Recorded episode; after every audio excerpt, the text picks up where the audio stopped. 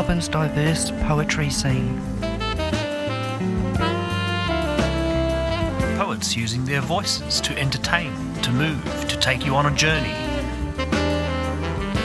Connecting you to grassroots poetry and performance. Good morning. Welcome to Spoken Word on 3CR. I'm Tina Giannoukos. 3CR broadcasts from the lands of the Wurundjeri people of the Kulin Nation. I acknowledge elders past and present. Today on the program, I have Berni M. Janssen. Berni has been involved in the radical corners of poetry and performance for over 40 years since the 1980s, and I'm delighted to have her on the show today. Like many radical feminist artists, she's also a great collaborator, working with other performers, musicians, writers, composers, and visual artists. She has published six books, including ENA, which she performed last year at the inaugural Sonic Poetry Festival in Melbourne.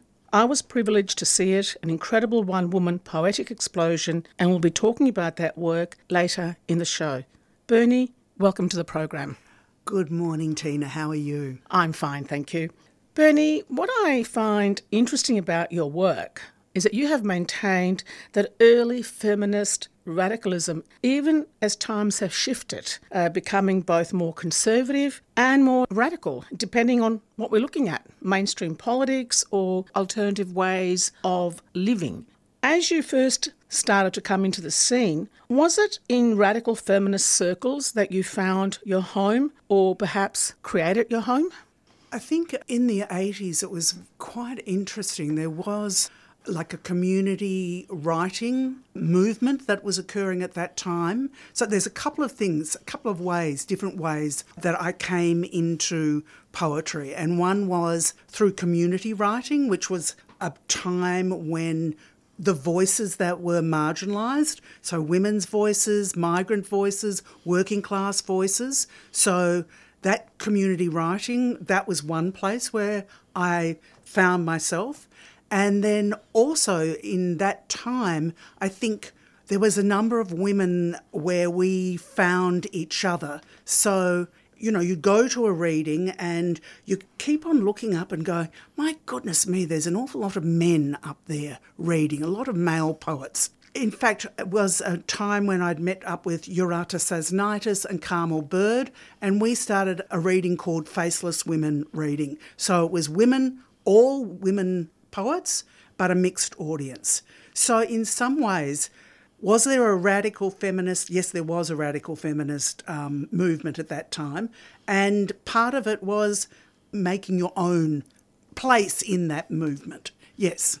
It's a, thing of both feminist, community, and then I think one of the things that occurred was, you know, there were people around at that time like Ania Walwicz, for example. And so it were all the conversations that were happening at that time between women who were writing.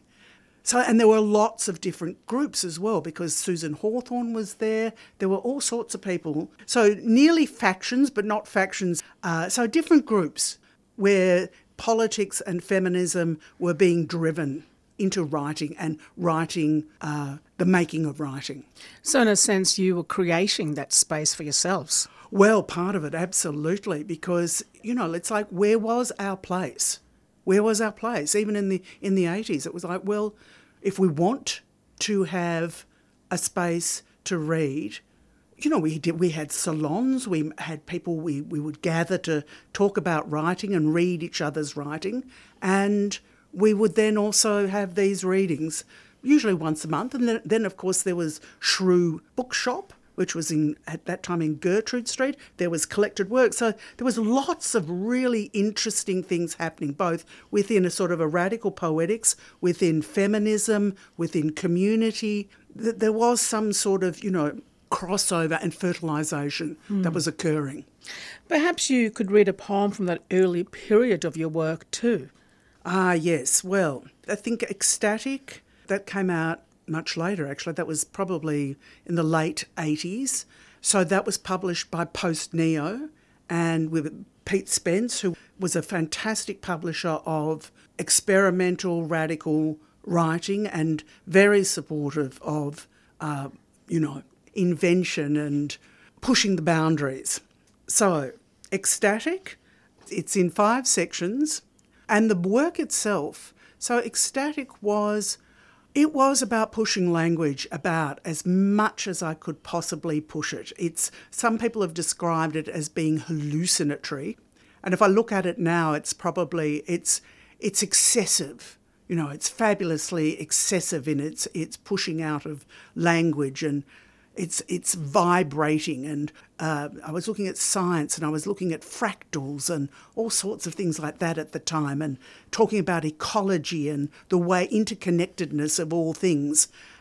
So that's some of what then fed into the making of this particular work, as well as wanting to find an embodiment, you know, um, and because of course you know everyone has been so disembodied and women have been sh- shamed of their bodies.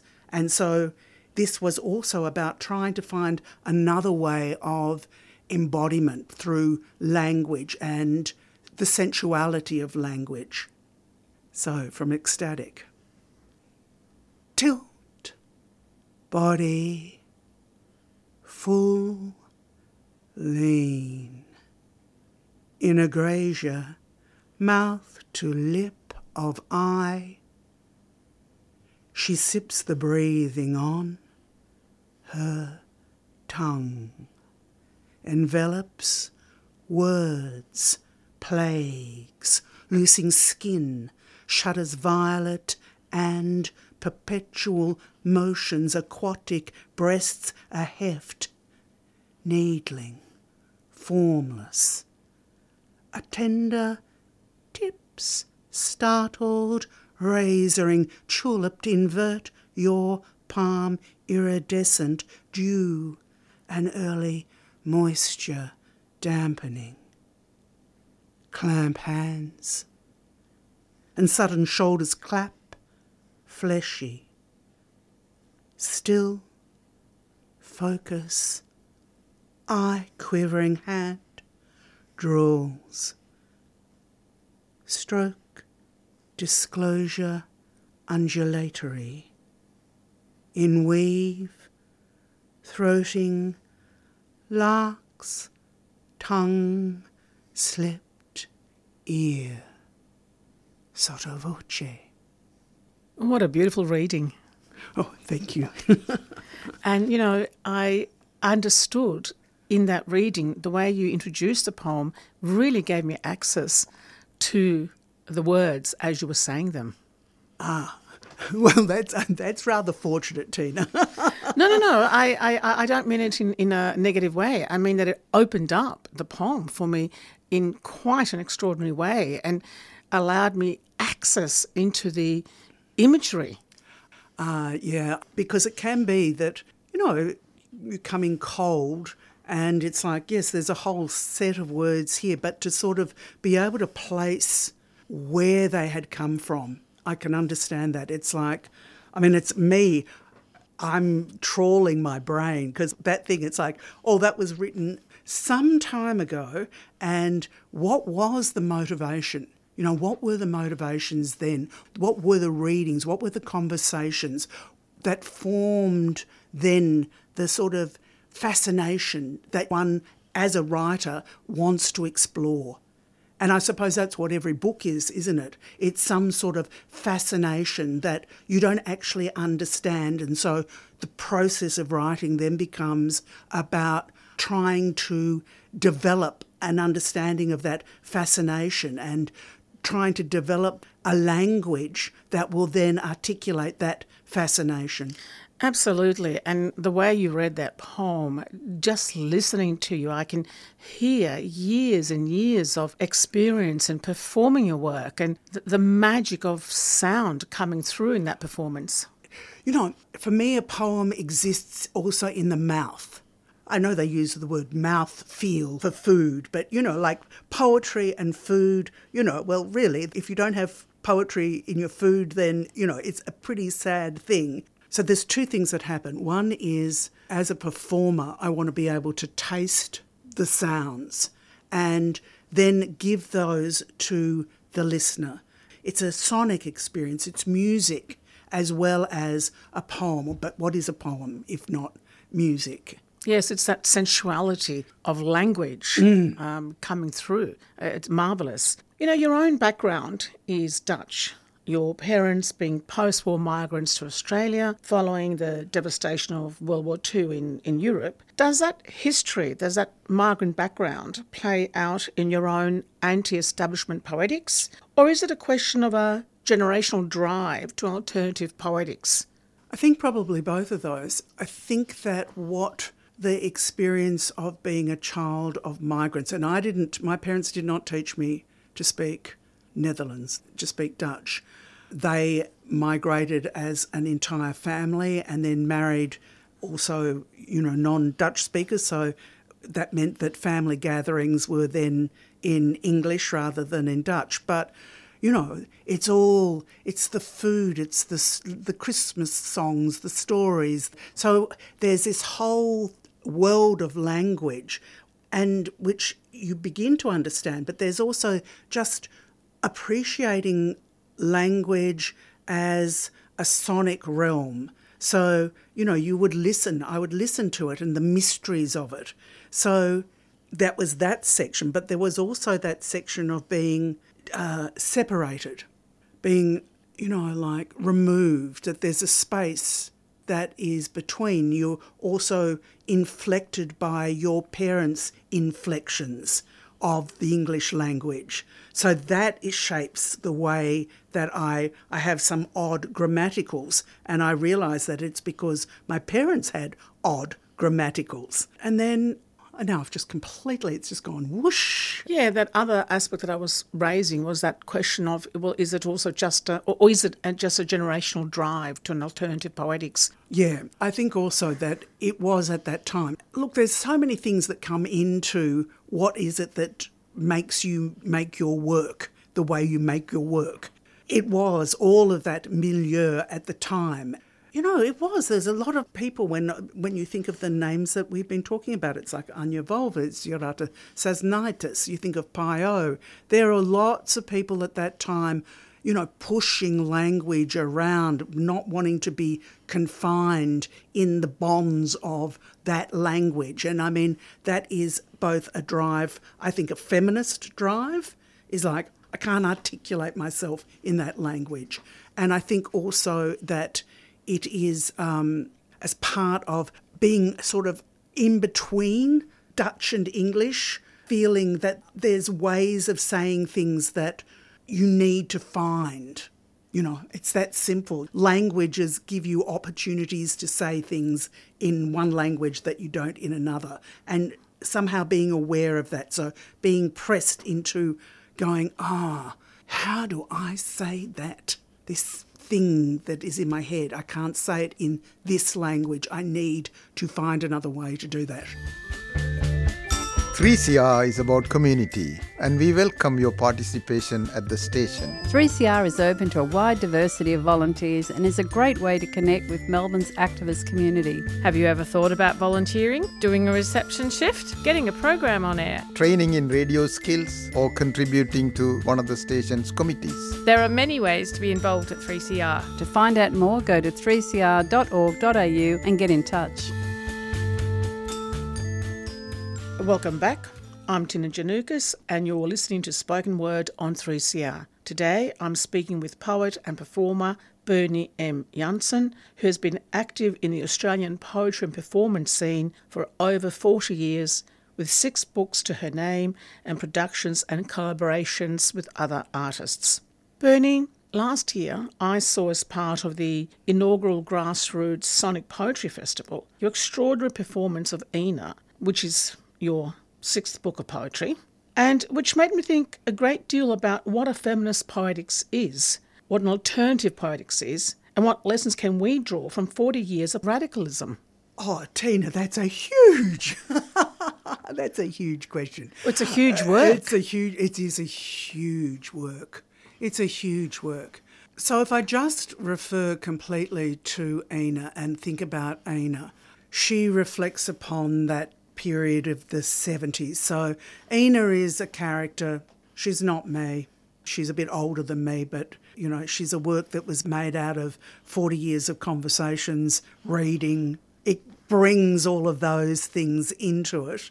What is interesting about ENA is that she she's remembering that whole the 60s and the 70s and the issues that actually sort of fired women up to say enough.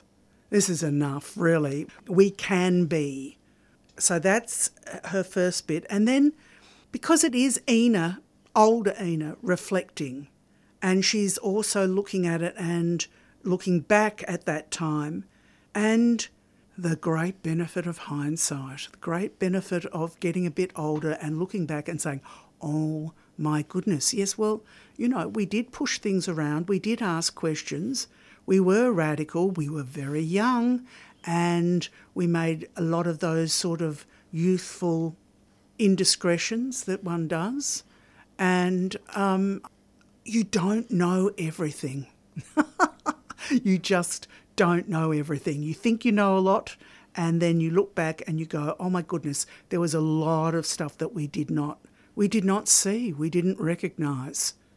And so for ENA, it's now like, "Oh, well, yes, we got to that point then." But now, did we question our own privilege? In fact, I think this might be a really good moment where I read from the consciousness. ENA speaks of consciousness Oh, raising yes. That's, that's an amazing moment in the work. because I think that it's at that moment when she's reflecting on the moment of consciousness raising that she thinks, yeah, we did. We talked about a lot of things that were really important, but there was a whole lot of stuff that we didn't see. So I think I'll read from that because it probably says it better than I could write at this very moment. So, ENA speaks of consciousness raising. Every Tuesday evening, through autumn and winter, nine women met, sat in circle, each woman eye to eye, each woman to speak. The rules of the circle, what was spoken of equal value, equal importance, was important. All knowledge and experience valued.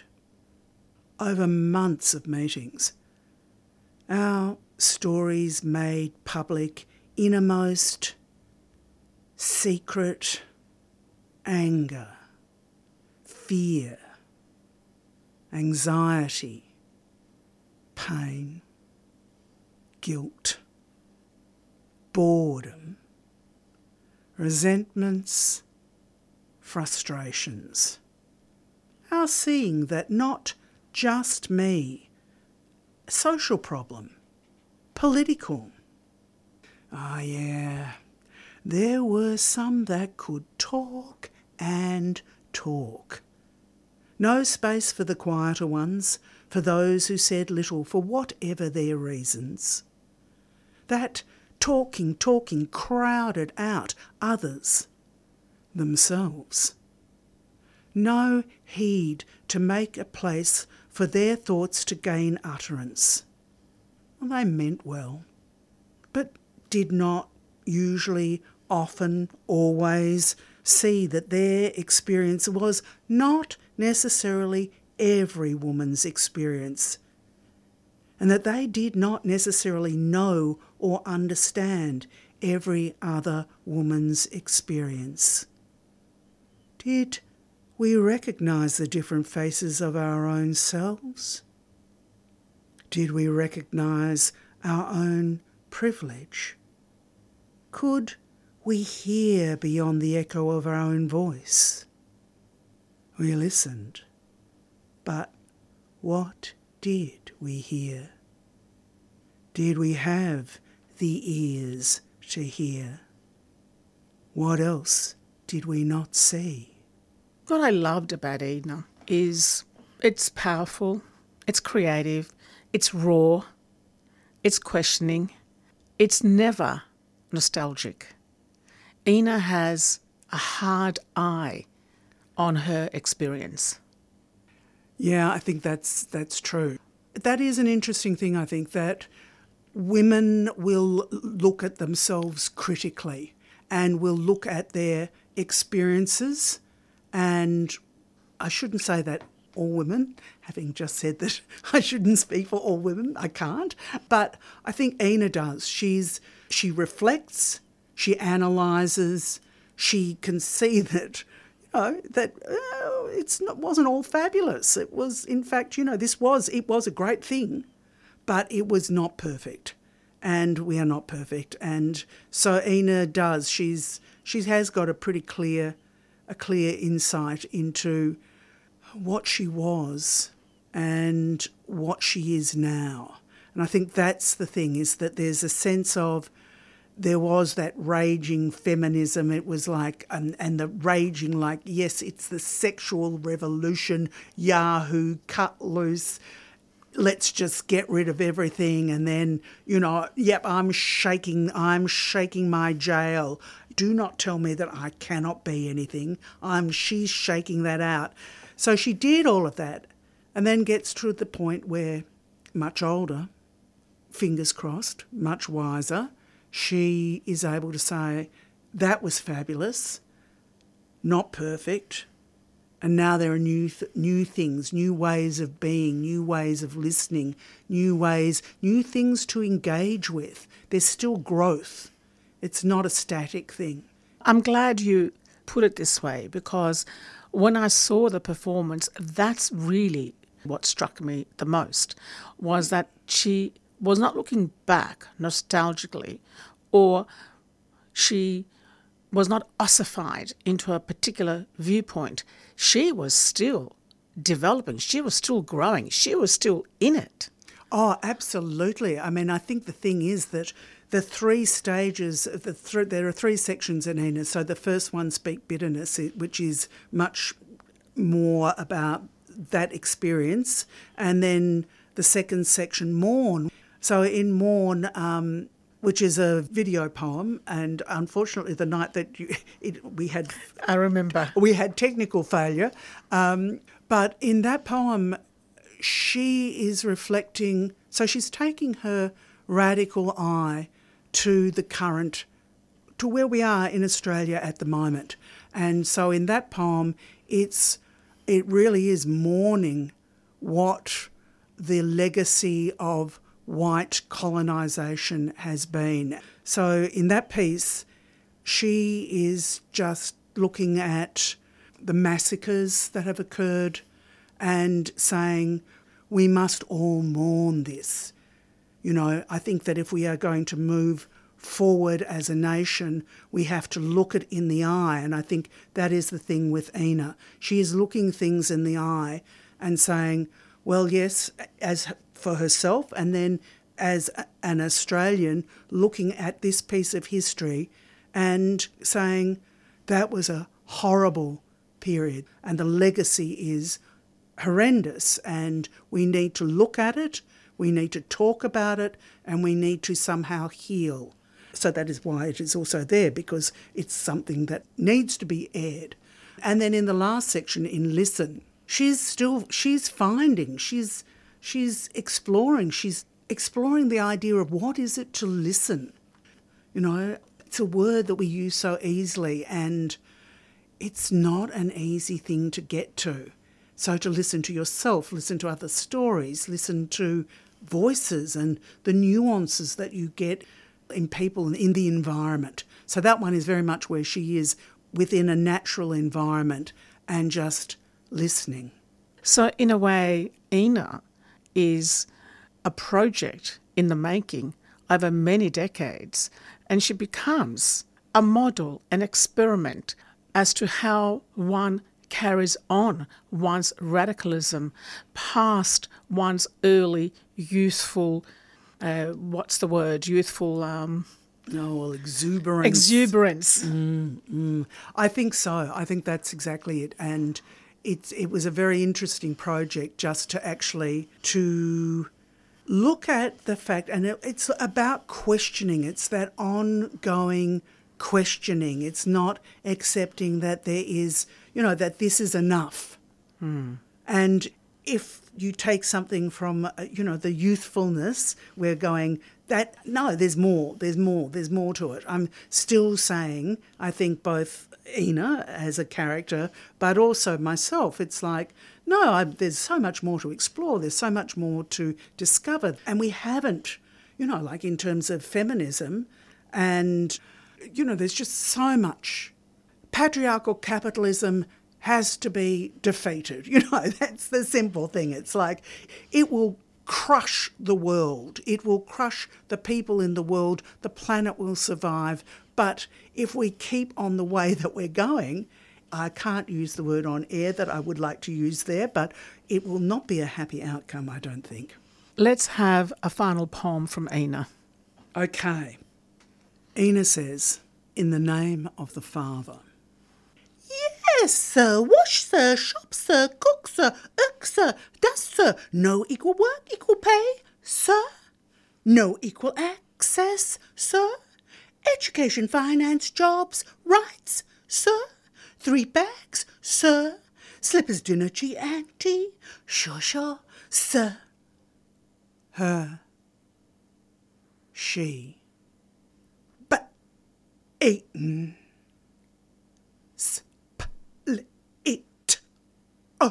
Open. Turned. Over. Sucked. She. Ends. Twirls. Smiles. Aches. Cleans. Bears. Bears. Tongue bitten. She. Silent. Good girlie, nice girlie, polite girlie, in the name of the Father. A dress? Frilly frothy sponge like, yes, yes, kitten, silly little girlie. She sure as hell sits pert waiting, dumb as clucky bubba goo goo. Needs a daddy take care of. Pat, pat, patty, she, she, she. Honey mouth home. Baby carrying, caring, you too, baby. Oh, she so, so knows who boss, general, top, dog, position, down, missy, mission, all splayed, messy, her hair not smooth as grazed knees, No, no. Thank you, Berni. That was marvellous. Ah, thank you, Tina. A pleasure. I'm Tina Giannoukos, and you've been listening to Spoken Word on 3CR. Today, I've been speaking with Berni M. Janssen about her work and long presence in Australia's poetry and performance scene. Her latest book is ENA, available from Hullick Studios. So Google it and it'll come up. Spoken Word broadcasts every Thursday at 9am on 855am, or you can download the podcast. Thank you for listening.